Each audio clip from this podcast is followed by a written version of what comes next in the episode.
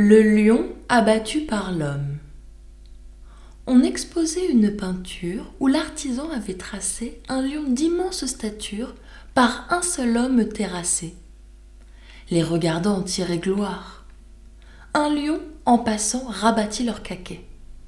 Je vois bien, dit-il, qu'en effet on vous donne ici la victoire. Mais l'ouvrier vous a déçu. Il avait liberté de feindre.